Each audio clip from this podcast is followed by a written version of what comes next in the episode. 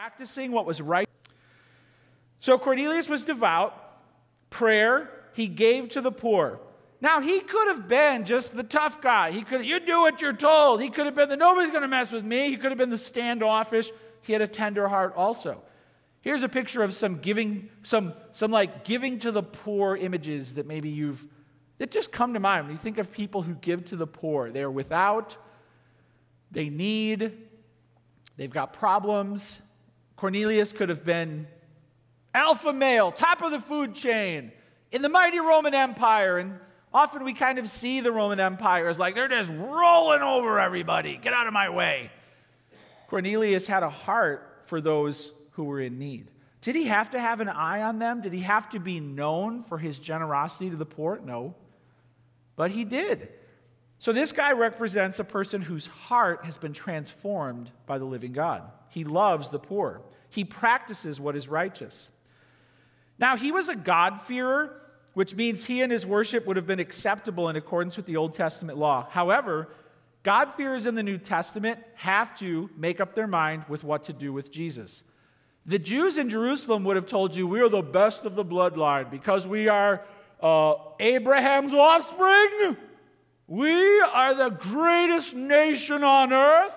We're all going to heaven. And all of you Gentile dogs, ruff, ruff. Good luck. Dogs is what they called us.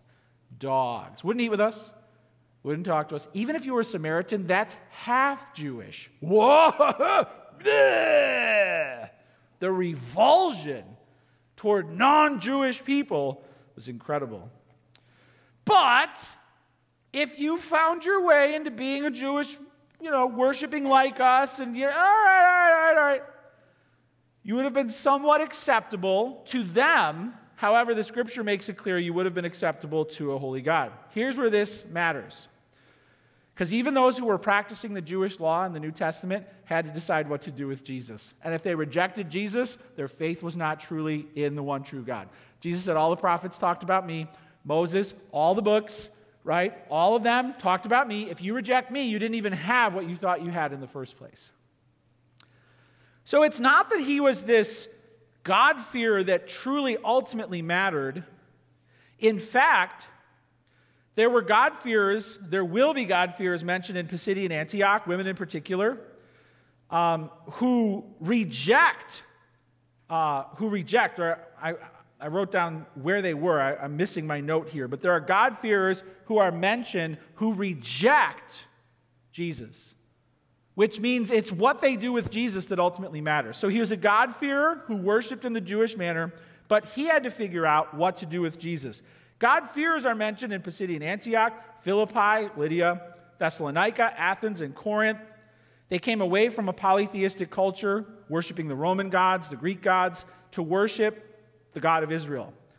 Now, he was openly practicing so that it says in verse 22 the whole Jewish nation knew about him. Now, that may have been an overstatement, but the point is, it wasn't a mystery.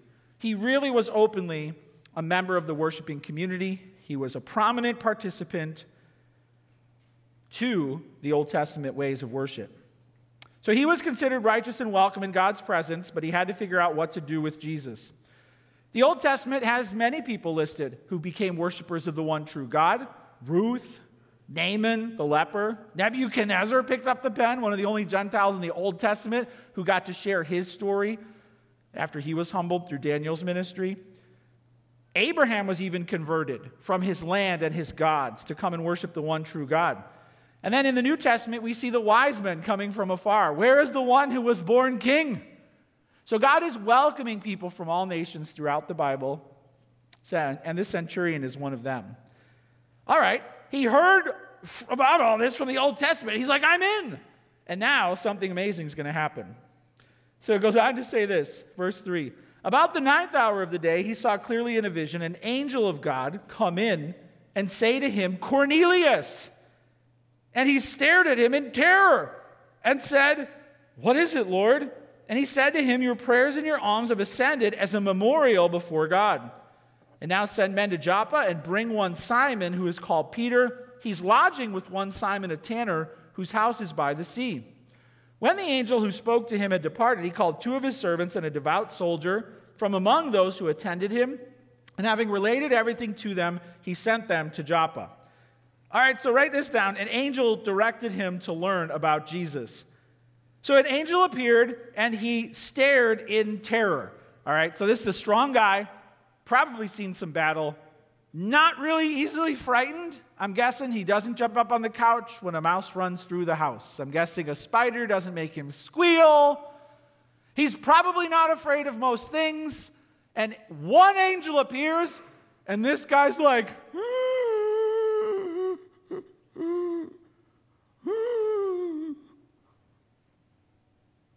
one angel. It's all it took. David, by the way, fearless in battle on earth, he saw one angel and he was afraid. Heaven has the true power. An angel appeared, terrified him, brilliant light, and said to him, Cornelius, knew his name, knew his name. Am I in trouble? Am I going to die? I love this moment right here. I just want to kind of pause the pause the story and just camp on this for a moment. An angel appears. This guy's more frightened than he's ever been in his entire life. And the angel says his name, Cornelius. That's so awesome. This is really just one guy swallowed up in the vast Roman Empire who you and I would have never heard about. And God knew his name. God told the angel to go to this guy and to say, You need to go meet Peter. You know what that teaches us? God knows your name. Have you ever wondered if God knows you by name? There is a spiritual realm right now. It is the ultimate reality that will last forever. And there, God knows your name. Isn't that marvelous? Sometimes we can feel small, insignificant, unknown. The day is going to come when you pass along and people will say nice things about you at your funeral, and then maybe 15, 20 years after that, someone will find a thumb drive with some pictures of you. Oh, I remember who that was. Eventually, maybe you're a small framed photo on someone's shelf. The sands of time will swallow up all evidence that you ever existed at some point. But your name is known in heaven. Isn't that awesome? I saw this picture from China that really made me think for a second. It might even be hard to make out what it is sitting so far away, this is an apartment complex from ground level. And rising up all the way from top to bottom are just windows into the world of person after person. Imagine if you tried to go learn everyone's name in that one block, just in that one section of life, let alone throughout all history. Imagine what it would take to know each of those people and then to try and figure out something about them.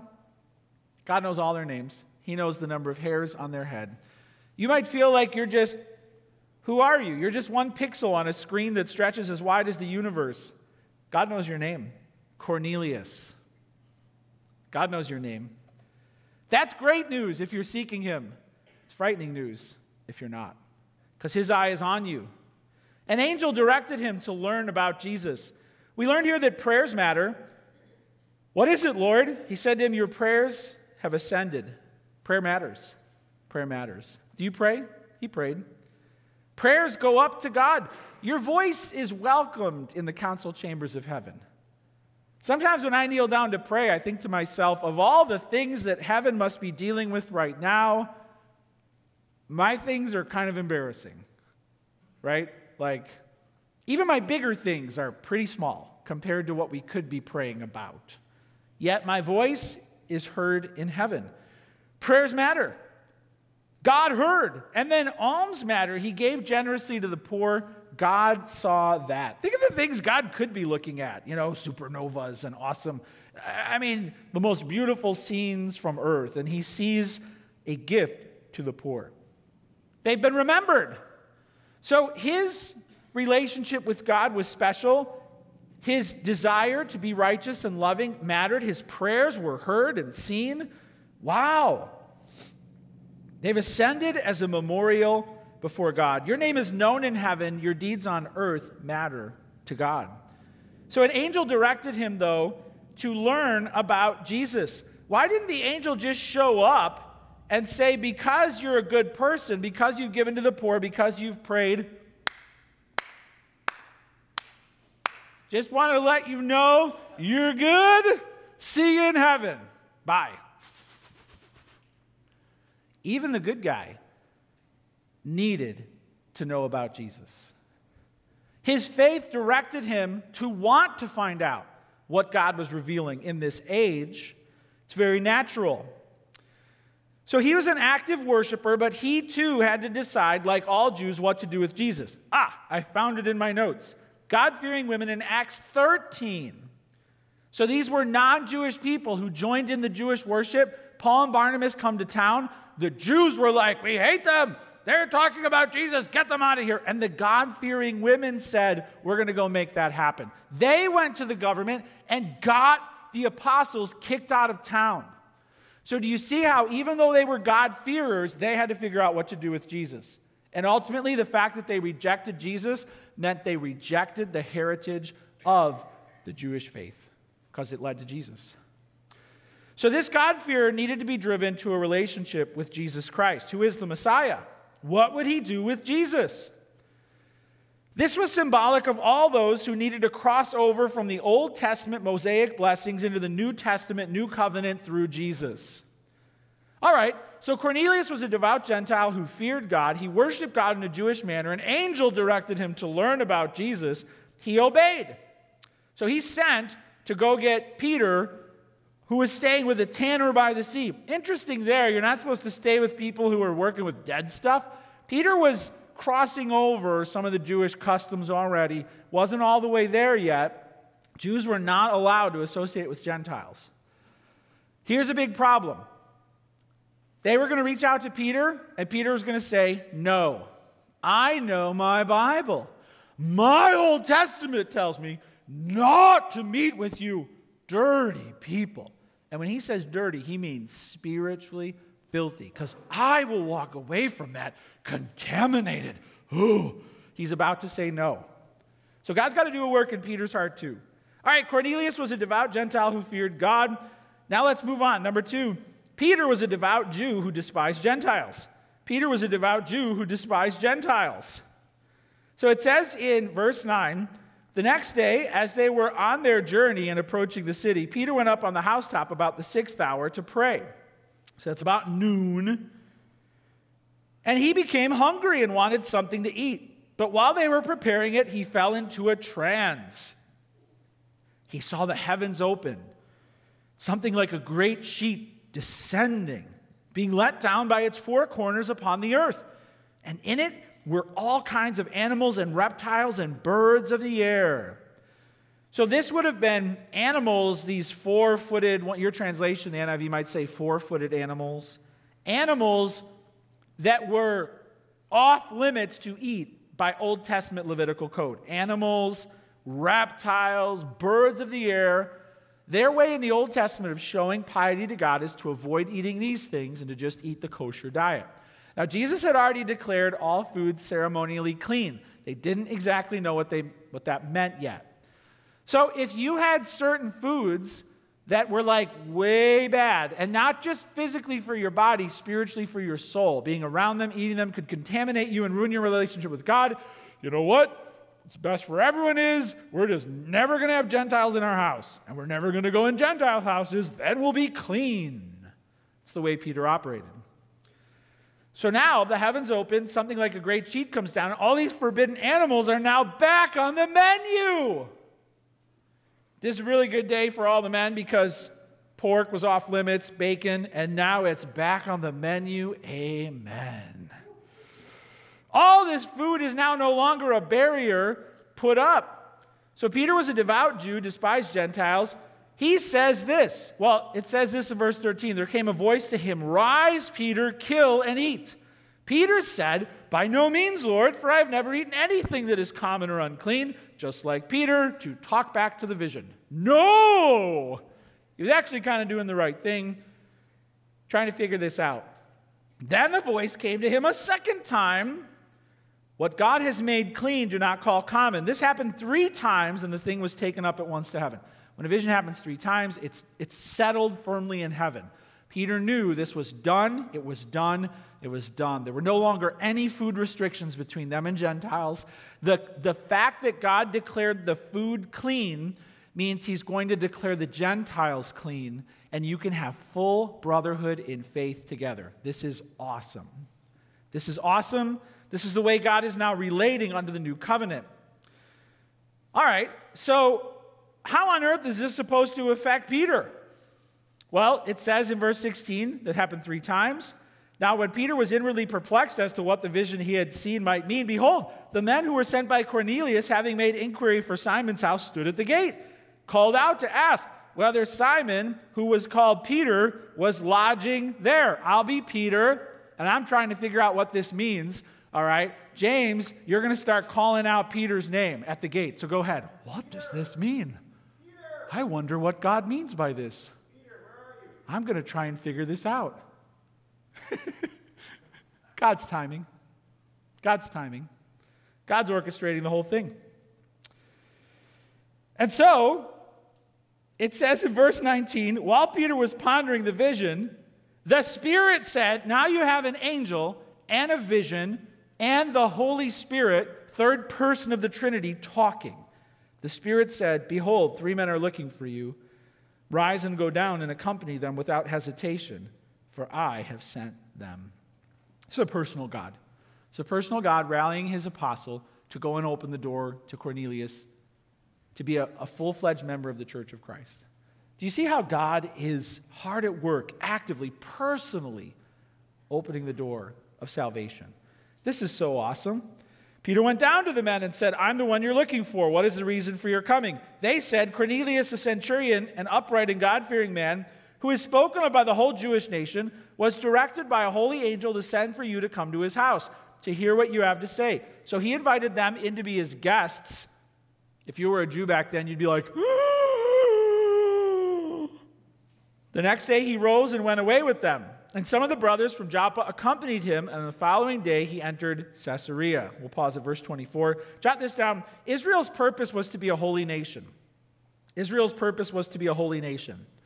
The fact that there were food restrictions, ceremonial restrictions, them separate from the Gentiles was a very good thing. God was raising up Israel to be a holy nation, and through that holy nation, they were going to bring forth the Messiah into the world. Now, they kept trying to ruin it.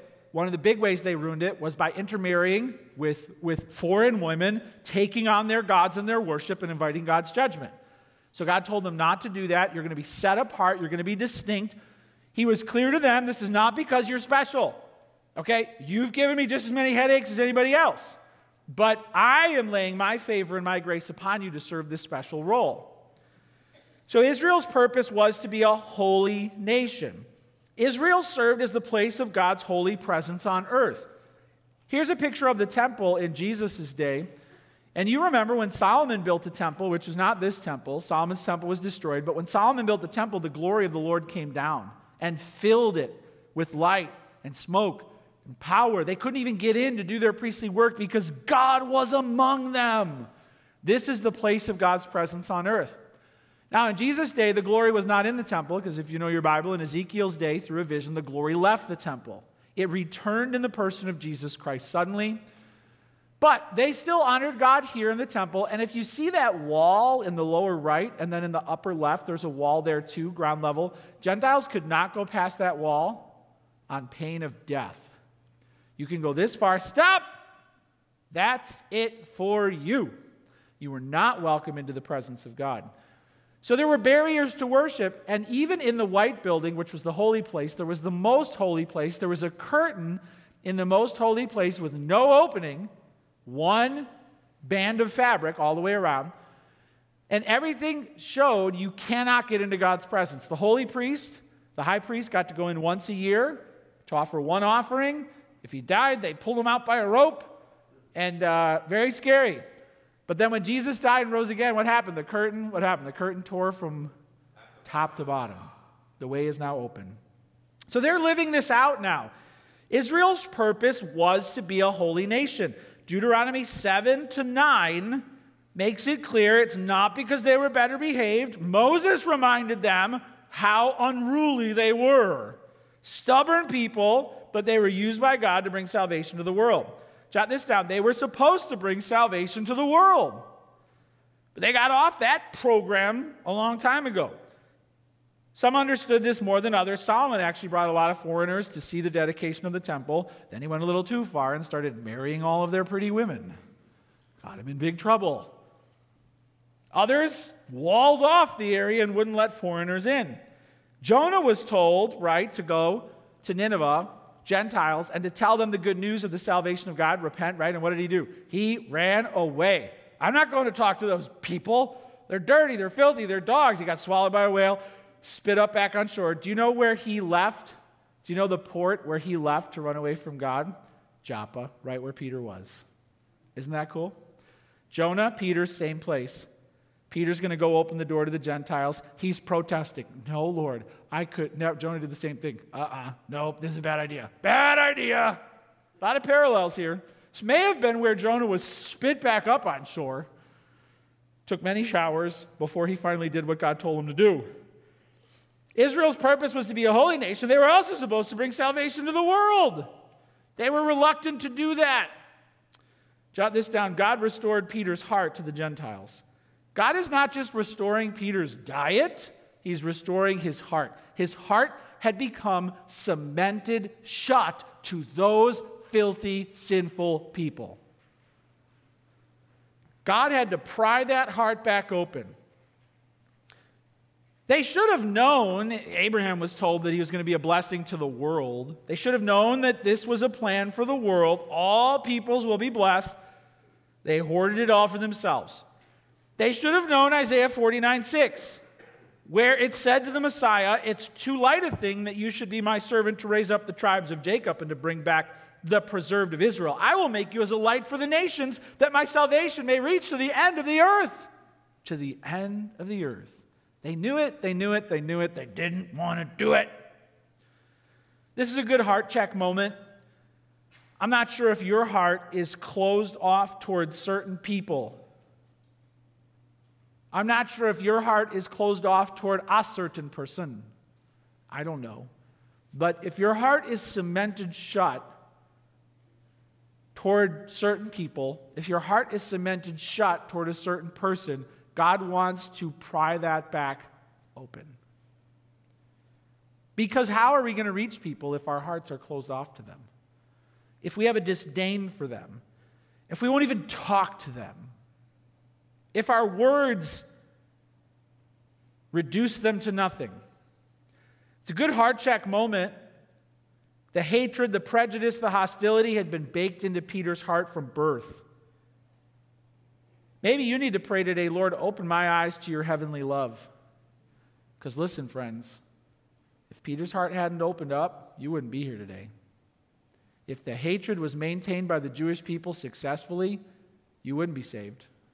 God had to crack their hearts wide open so that people like you could be welcomed in who are we to now look around and be like, not that person, not that group of people? We have to have open hearts and heavenly love if we're going to go and reach the world. Maybe you've got to say, God, open my heart go in, to go and tell others. Maybe you don't have an active hostility toward people, you're just passively unconcerned. Well, they're on their own. Maybe God has to open your heart to the lost again. Your fire for evangelism can go out. So can mine. Centuries of hatred had cemented Peter's heart shut, and Jesus cracked it open again. He can do that in his church. So, number one, Cornelius was a devout Gentile who feared God. He worshiped God in a Jewish manner. An angel directed him to learn about Jesus. Number two, Peter was a devout Jew who despised Gentiles. Israel's purpose was to be a holy nation. They were also supposed to bring salvation to the world. God restored Peter's heart to the Gentiles. Jot this down, number three. God used Peter to open the church to everyone. God used Peter to open the church to everyone. So now we're in verse 25. Actually, we're in verse 24. And on the following day, they entered Caesarea. Cornelius was expecting them and had called together his relatives and close friends. This is so cool. When Peter entered, Cornelius met him and fell down at his feet and worshiped him. What a moment for Peter! He's going up to these filthy people who God wants him to now reach, and he walks in, and there's this centurion. And Peter walks in, and this guy runs over. He's like, oh, oh, oh, Peter. Now, this could have been quite a moment, right? This could have been the moment when Peter was like, I kind of like this. I kind of like Maximus on his face in front of me. When you think about what the authority in the church, in particular in the Roman Catholic Church, and in other Orthodox churches as well, when you think of the authoritative weight that is expected to be given to certain people, whatever happened to the, well, how did Peter respond here? Let's read. Cornelius met him and fell down at his feet and worshiped him. Peter lifted him up, saying, Stand up, I too am a man. Hey, you're going to get me in big trouble here in heaven. Get up, up, up, up, up. Do you know when the Apostle John fell down in front of an angel to worship in heaven twice in the book of Revelation? The angel said to him, Get up. I'm just a servant like you. Angels get in trouble in heaven if they accept worship. Be very careful.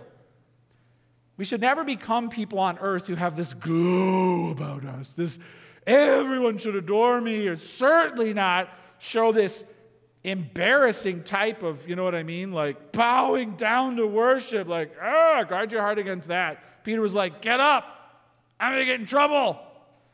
And I've already been in trouble in the Bible too many times.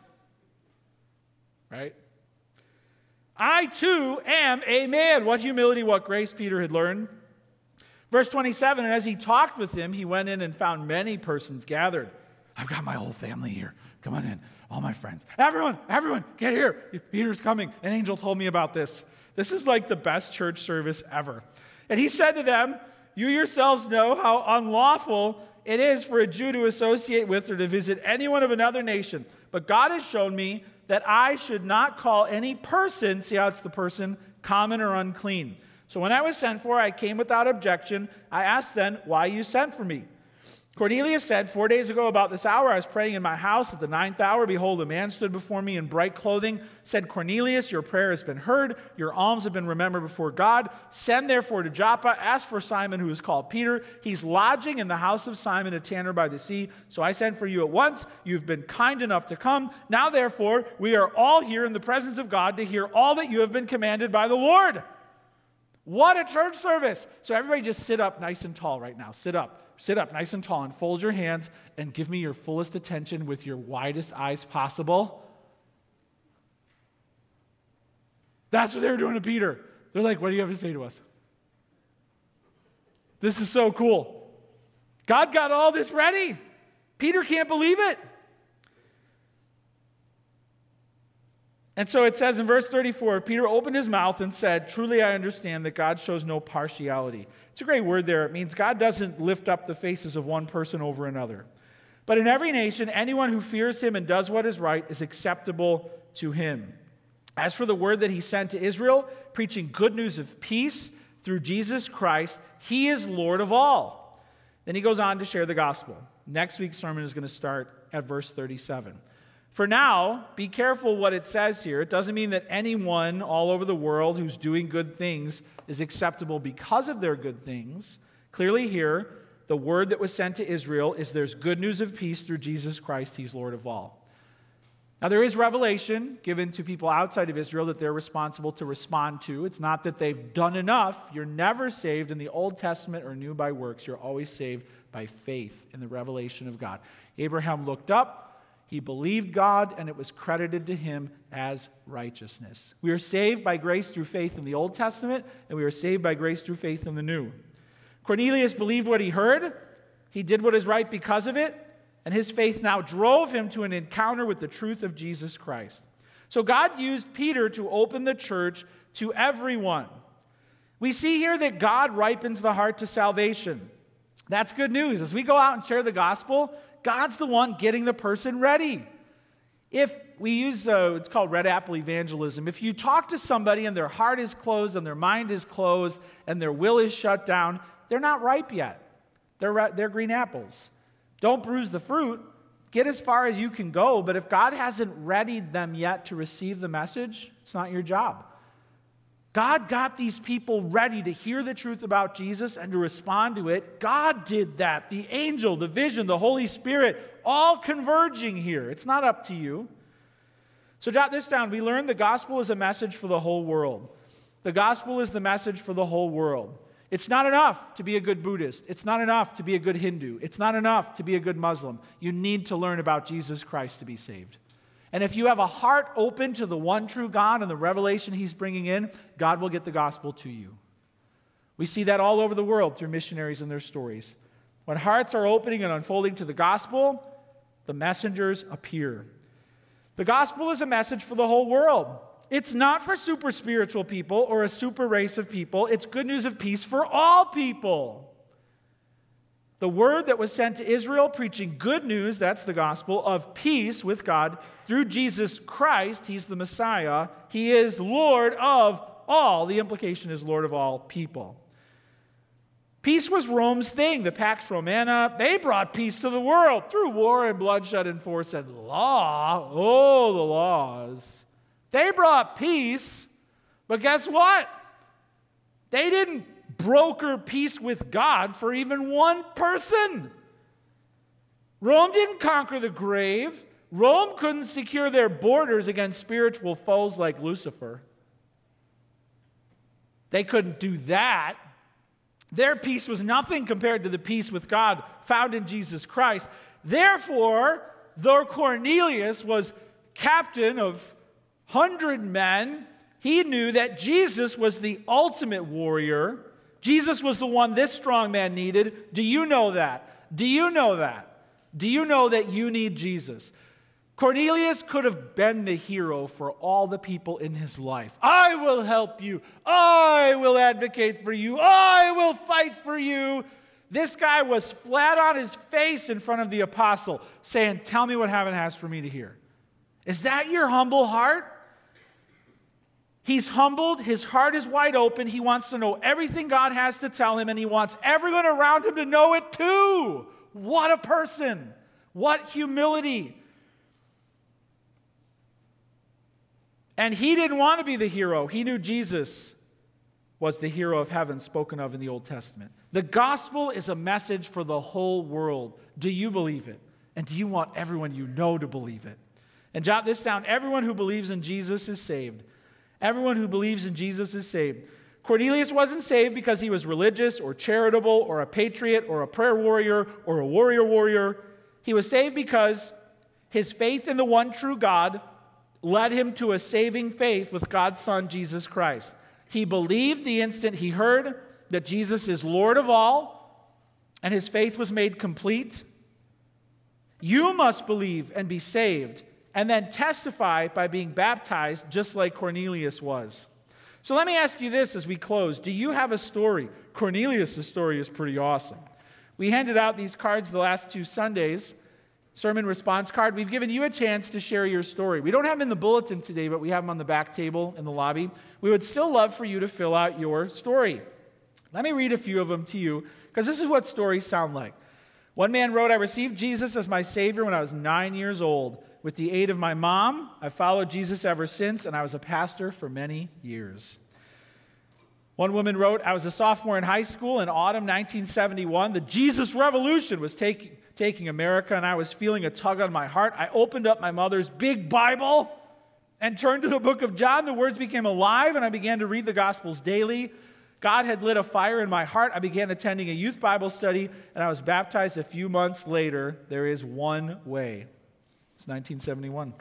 One man wrote, I was raised Catholic and then Lutheran with my family. In my teens, I started feeling convicted by sermons from the senior pastor at the Lutheran church. The gospel message stuck with me when I was 22 in 2012, driving home from a night class and struggling with drugs, alcohol, chasing a dead end relationship. Jesus freed me from that, and I accepted him as Lord of my life and Savior.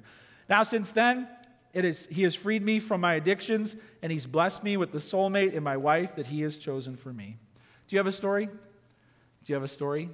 Will you fill it out? Will you turn it in? If you don't have a story, we had people fill these out, and six people filled out on this card. I would like to trust Jesus as Savior and Lord today. Maybe that's your story. Maybe today is your day. We're going to close in prayer right now, and we'll pick back up in this passage next week. But let's respond to what we just heard by praying to God together. Let's pray. Jesus, what an amazing story. Cornelius was chosen by you to open up the kingdom to the Gentiles in full force. Thank you that your eye was upon this man. You knew him by name. You called him to go to find Peter to encounter the Word of God. You showed that through faith in the Lord Jesus Christ, the Old Testament is fulfilled. And Cornelius, his entire household became lights in the darkness and witnesses of the Lord Jesus Christ to a world in need of salvation.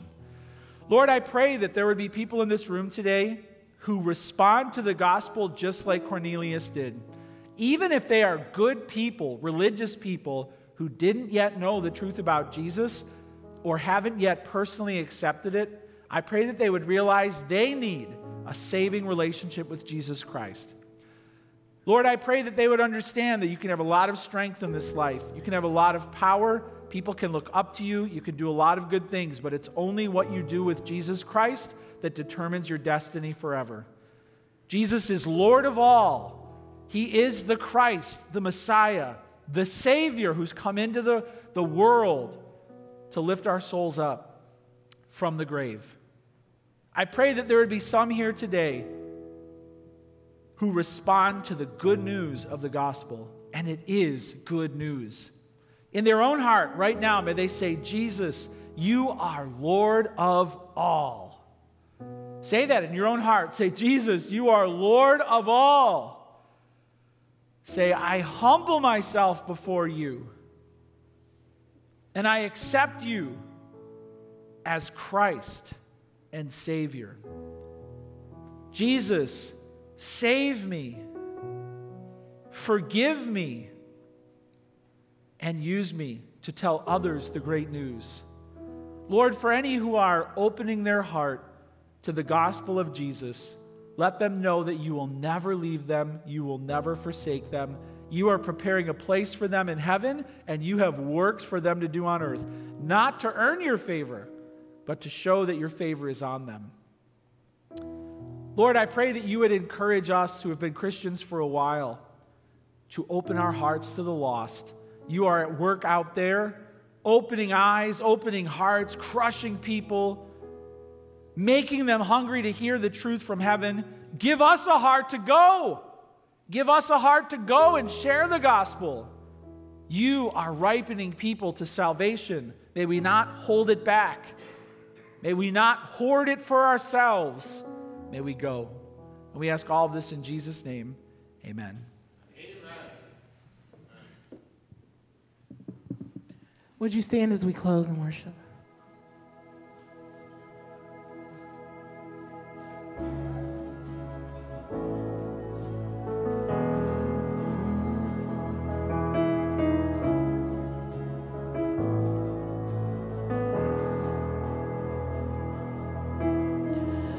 There's a grace when the heart is under fire.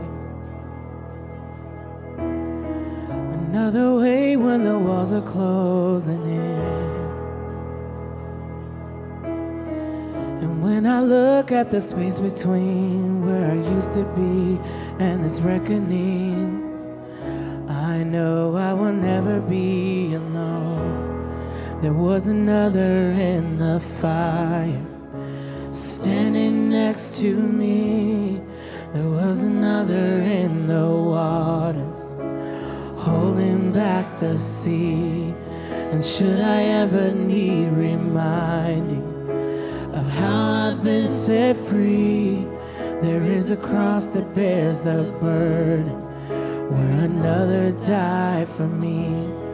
There is another in the fire.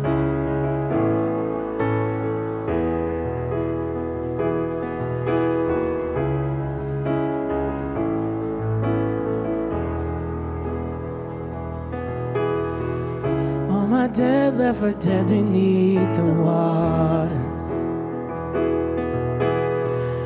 I'm no longer a slave to my sin anymore. And should I fall in the space between what remains of me and this reckoning? Either way, I won't bow to the things of this world.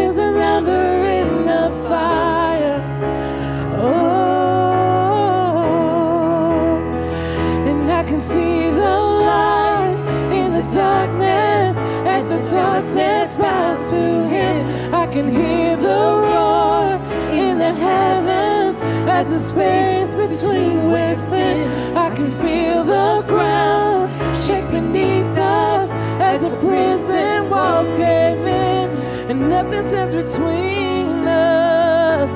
Nothing stands between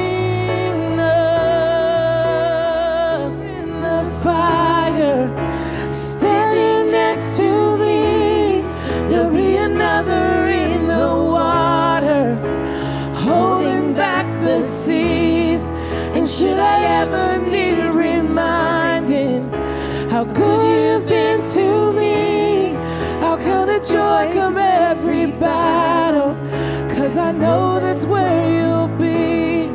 I'll count the joy come every battle. Cause I know that's where you'll be.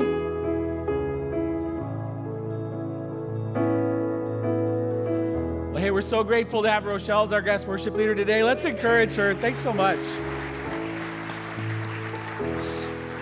Hey, our leaders are coming down front. We are here to pray for you. We are here to pray with you, whether you want to start a relationship with Jesus, whether you have people in your life that you would love to lift up to the Lord. Come forward and be prayed for. And as you go, know you are loved. We'll see you again next week.